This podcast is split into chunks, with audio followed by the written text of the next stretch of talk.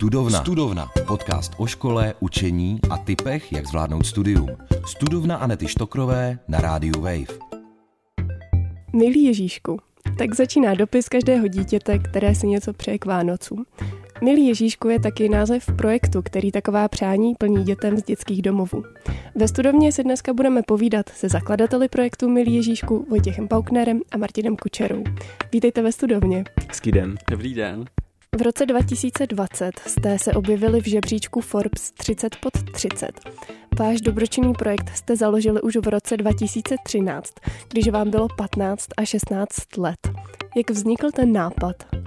Ono, ono to bylo tak jako kombinace vícero věcí. My jsme s Martinem vždycky byli takový proaktivní a vždycky jsme něco chtěli dělat. A vlastně nás napadlo, proč neudělat něco, co trochu zlepší to naše okolí. Já si pamatuju, že tehdy, když jsem, že jsem si vzpomněl, že když jsem byl malý, tak jsem chodil s mámou na mělník do nějakého sportovního bazárku, kde se právě dalo koupit jako sportovní vybavení dětem z dětského domova. No a tyhle dvě věci se nějak spojily a nějak jsme to spatlali dohromady a ono to začalo fungovat. A odkud jste se znali? My se známe ze školky. Tam jsme se potkali, když si na lavičce jsme seděli vedle sebe a nějak jsme se začali povídat a od té doby jsme vlastně zůstali kamarádi až do dneška. My jsme vlastně spolu chodili do školky, pak na Gimple, pak i na bakalářský studium na FITu. Jenom na základce jsme byli v jiných třídách. No. A co se studovali na vysoké? Uh, oba jsme na FIT ČVUT studovali informatiku a já jsem potom na magistra šel do Mníchova na Technickou univerzitu uh, pokračovat v datový, uh, datový data science prostě. Uh, a já jsem se přestěhoval do Curychu, do Švýcarska a tam jsem studoval taky informatiku. Ta informatika a to programátorství určitě souvisí s tím, s tím projektem, protože jste mu museli vytvořit webovky. K tomu se určitě dostaneme. A jaké byly ty začátky? Bylo těžké se vybudovat důvěru v těch 15, 16 třeba? Bylo. Uh, na začátku, když jsme, my jsme vlastně, on ten oficiální start toho projektu je nějak v listopadu, ale ta myšlenka přišla začátkem roku. Začátkem no. roku, když jsme byli na horách s Martinem.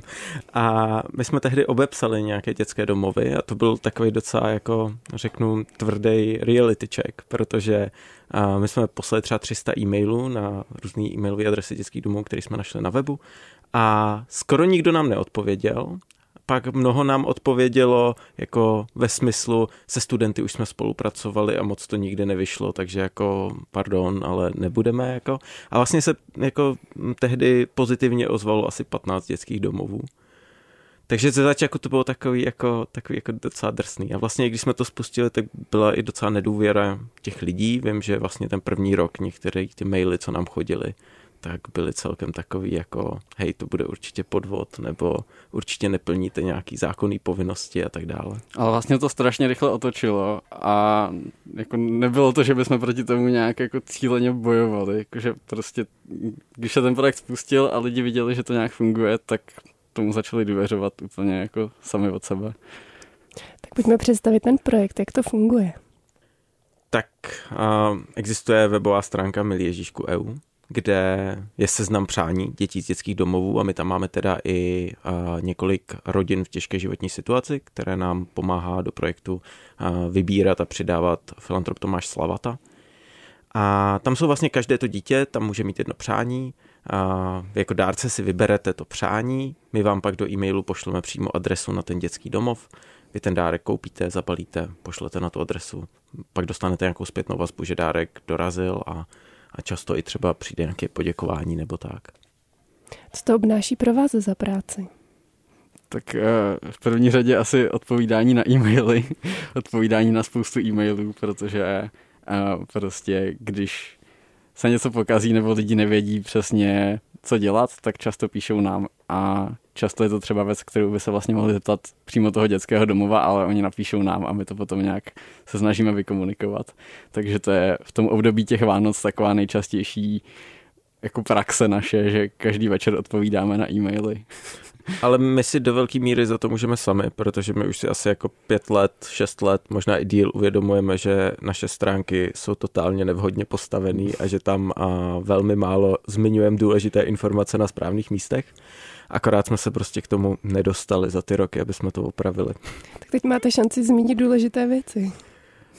Um, pokud máte doplňující dotaz k přání, pište ho do dětského domova, na nějž máte kontakt v e-mailu a ne nám.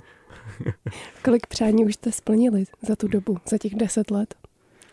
Je to nějak přes 18,5. 18,5 tisíce, podle mě už přes, no. Máme na webu takový počítadlo a všichni si můžou zkontrolovat, kolik to je teď. Čím se projekt Milý Ježíšku liší třeba od ostatních eh, charitativních vánočních projektů? Je to určitě ta přímá, to přímý propojení mezi tím dárcem a tím obdarovaným. A to si myslím minimálně v době, kdy jsme to startovali, tak nic moc takového dalšího nebylo. Souhlasím, no. Je to vlastně o tom, že my ani nemáme jakoby způsob, jak se dostat do kontaktu s nějakými penězi. A všechno to jde přímo mezi těmi dárci a těmi dětskými domovy. Takže tam vlastně není nějaký, dejme tomu, sklad nebo něco, kde vy byste jako přijímali a odesílali ty dárky. Ne, právě vůbec. A ten projekt by tím podle mě ztratil tu autenticitu, ale zároveň by to bylo teda upřímně výrazně jednodušší možná, protože No. občas řešit jako jednotlivý ztracený balíky, se kterými kurýr běhá někde na špatném místě, je docela legrace. No. Aspoň to pak není naše chyba. Fungujete už deset let, tak co se za tu dobu proměnilo? Hm. Dobrá otázka. My, jsme, my si to podle mě už tolik neuvědomíme, protože to byly jako inkrementální zlepšení, ale rozhodně, jak jsme tady zmiňovali tu e-mailovou komunikaci, tak teď už jako řešíme výrazně menší počet jako problémů. Hromadu těch problémů jsme nějakým způsobem automatizovali.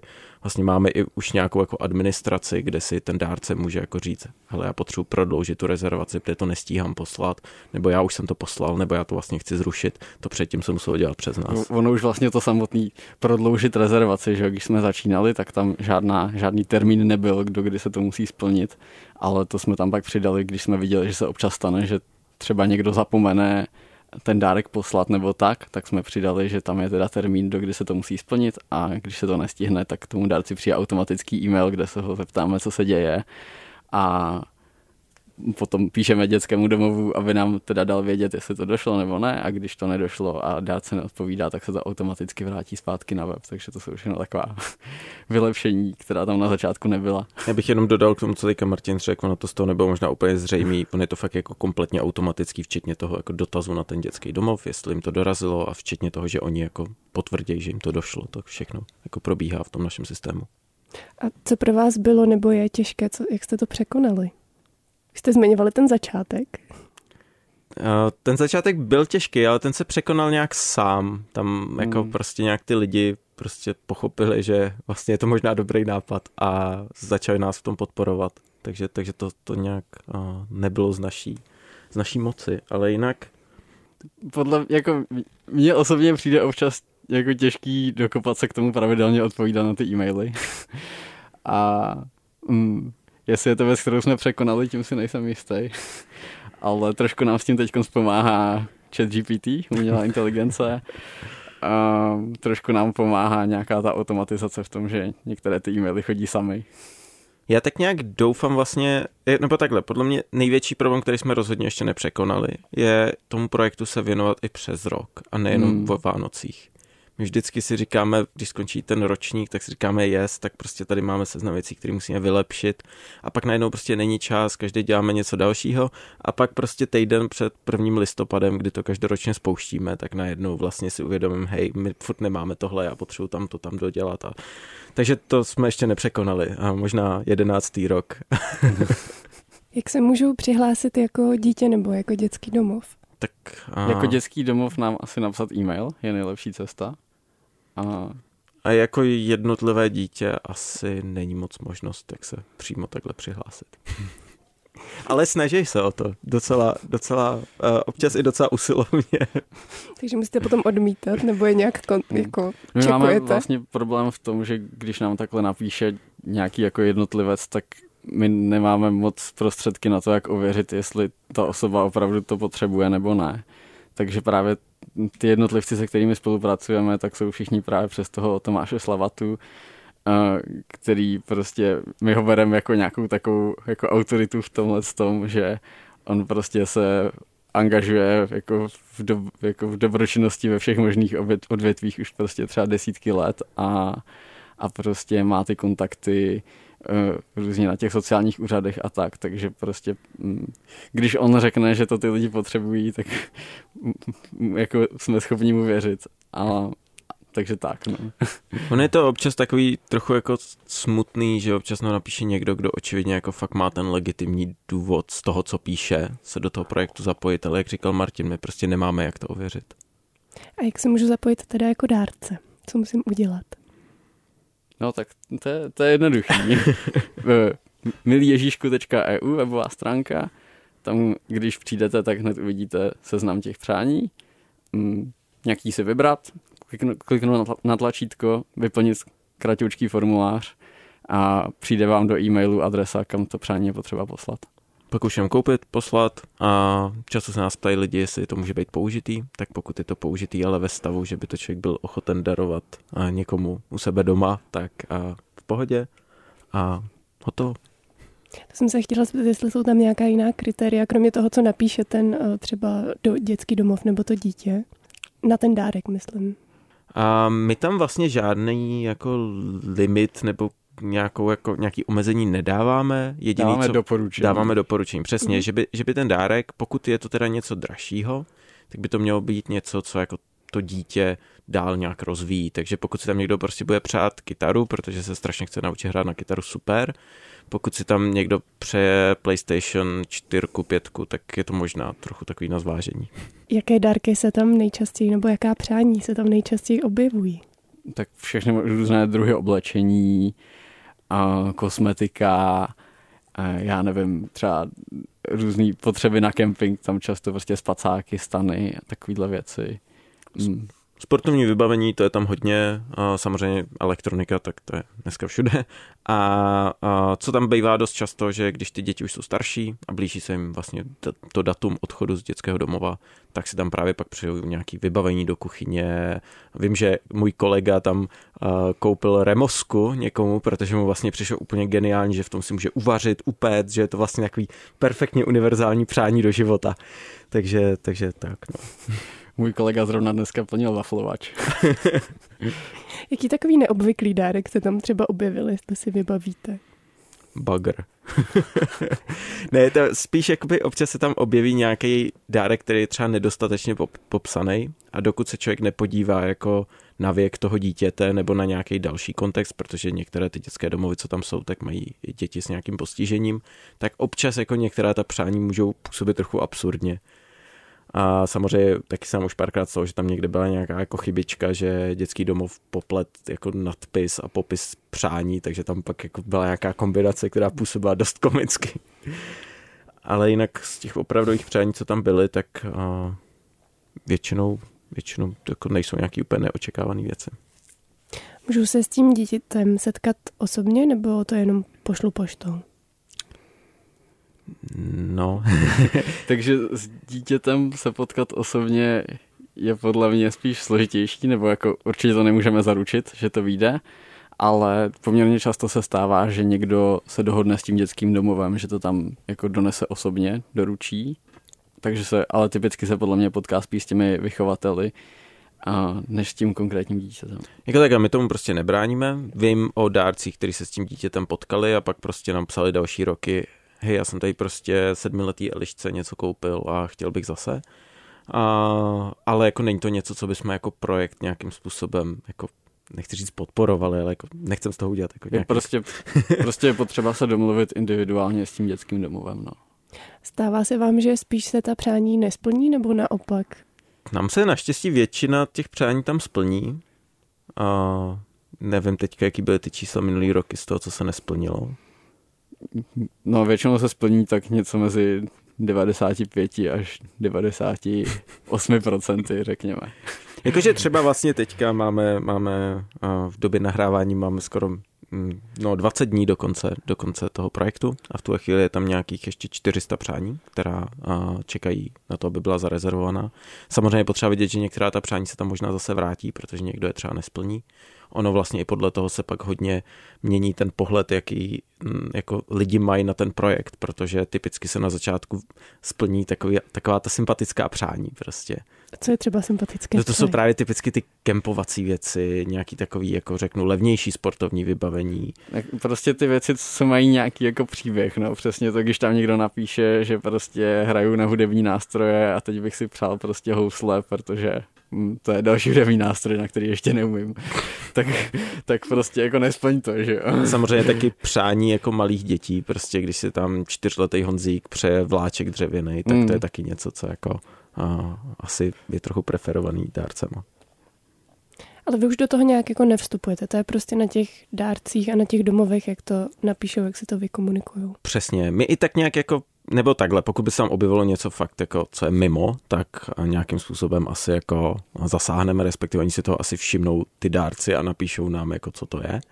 A, ale jinak ne. A my tak nějak věříme, že si to jakoby ten v úvozovkách trh mezi dárci a těmi, co si to přejou, vyřeší sám. Že když tam budou nějaká přání, která jsou nesplnitelná, tak prostě uvidí, že příští rok hold musí mířit níž.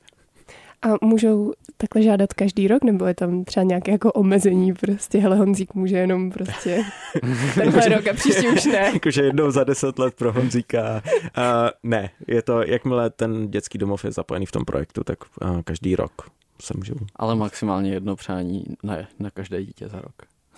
Jezdíte do domovů taky na návštěvy, tak na kterou rádi vzpomínáte? Že mohli bychom jezdit víc na ty návštěvy. Mm. Já zrovna jedu zítra na jednu návštěvu, a tak to se docela těším.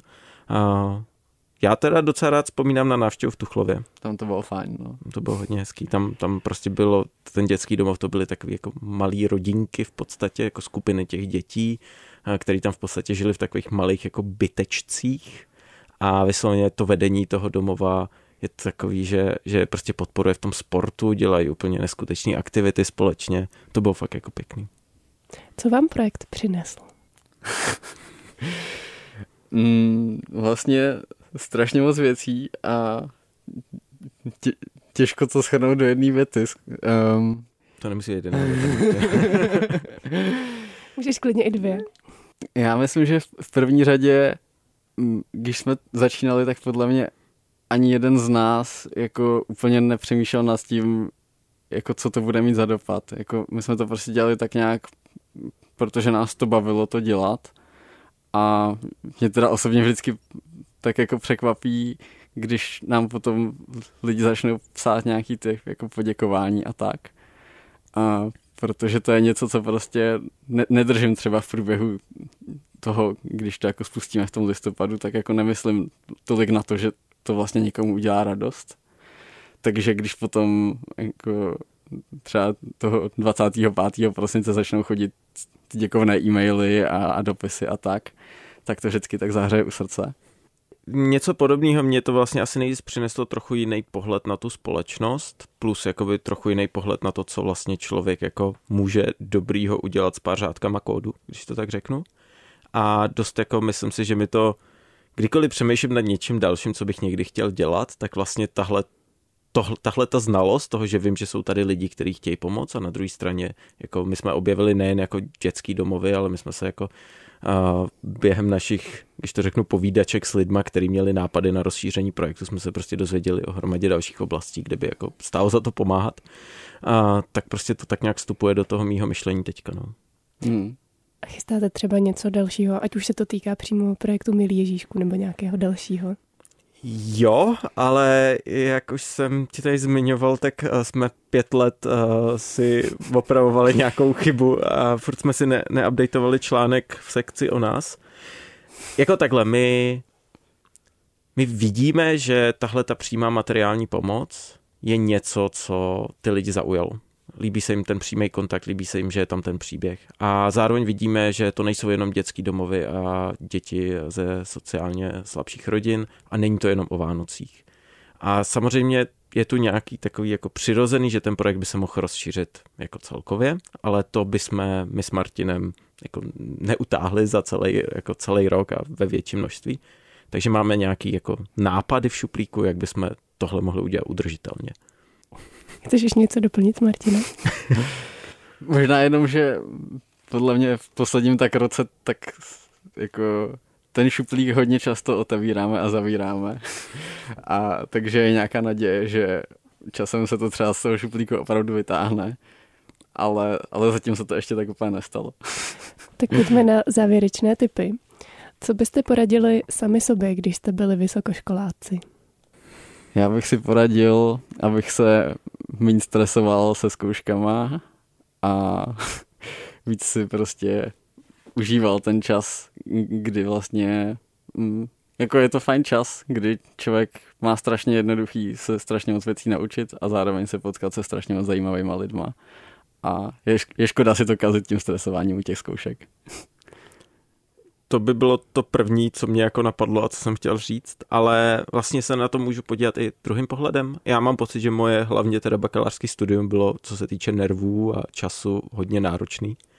A já jsem tehdy vlastně mýmu okolí nevěřil takový to, když mi všichni jako říkali, jo, v budoucnu se ti to všechno jako dá dohromady a pochopíš, proč to děláš.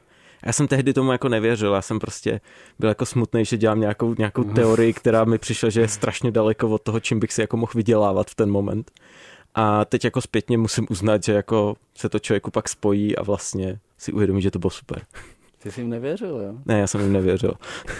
Co byste popřáli studentstvu k Vánocům, Vojto? Hele, uh, jakože já bych popřál, ať vypnou o těch Vánocích. A já chápu, že zkouška může být 3. ledna a že to je jako uh, trochu demotivující, ale prostě, když se člověk nevyspí, když se člověk neodpočine, tak jako nic neudělá. A to není jenom v tom studijním životě, ale to je pak i v tom pracovním. Takže, takže prosím, odpočíňte si. No tak to je zase přesně to samé, co jsem měl na mysli já. Odpočinout si, užít si čas strávený s rodinou a na chvilku vypnout, no. Hosty dnešní studovny byli zakladatelé projektu Milý Ježíšku Vojta Paukner a Martin Kučera. Díky za rozhovor a vám i posluchačům přeju hezký svátky. Díky moc. Děkujeme. Studovna. Studovna. Podcast o vzdělávání, škole a studentském životě. S Anetou Štokrovou na rádiu Wave. Poslouchej na wave.cz lomeno studovna, v aplikaci Můj rozhlas a v dalších podcastových aplikacích.